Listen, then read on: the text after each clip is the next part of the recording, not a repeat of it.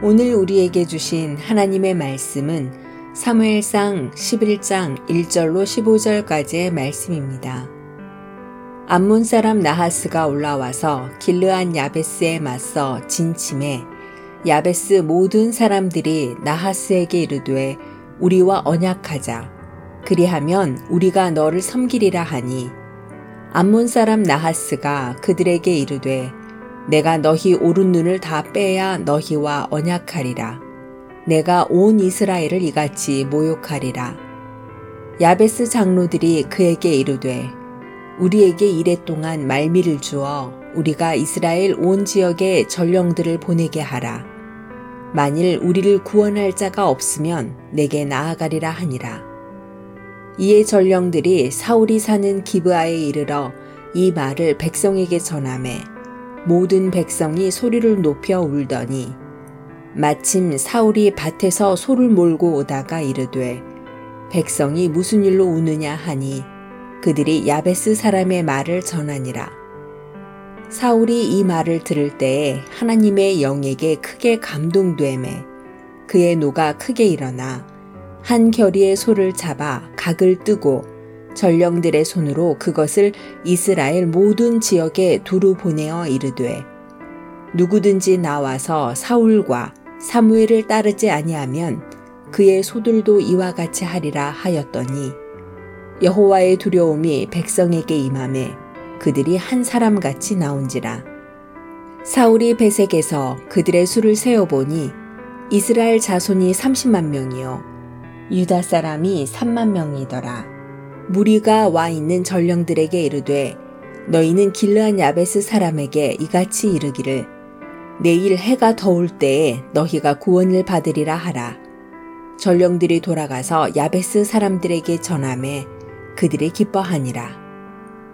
야베스 사람들이 이에 이르되 우리가 내일 너희에게 나아가리니 너희 생각에 좋을 대로 우리에게 다 행하라 하니라.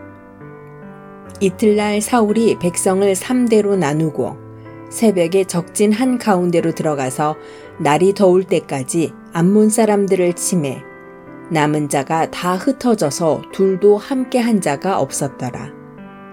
백성이 사무엘에게 이르되 사울이 어찌 우리를 다스리겠느냐 한 자가 누구니이까? 그들을 끌어내소서. 우리가 죽이겠나이다. 사울이 이르되 이날에는 사람을 죽이지 못하리니 여호와께서 오늘 이스라엘 중에 구원을 베푸셨음이니라. 사무엘이 백성에게 이르되 오라 우리가 길갈로 가서 나라를 새롭게 하자. 모든 백성이 길갈로 가서 거기서 여호와 앞에서 사울을 왕으로 삼고 길갈에서 여호와 앞에 화목제를 드리고 사울과 이스라엘 모든 사람이 거기서 크게 기뻐하니라. 아멘.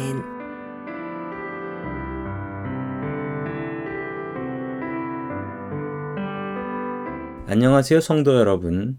수요 묵상의 시간입니다. 솔선수범이라는 말이 있습니다.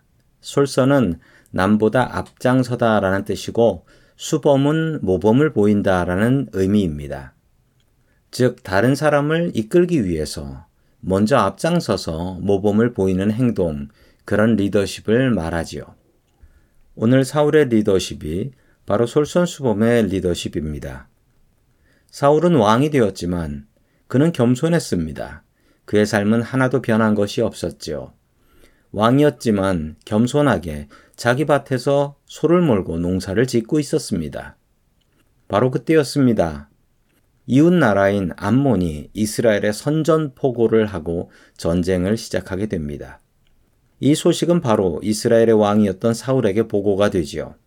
사울은 그 자리에서 자신의 소 2마리를 때려잡아서 조각을 냅니다.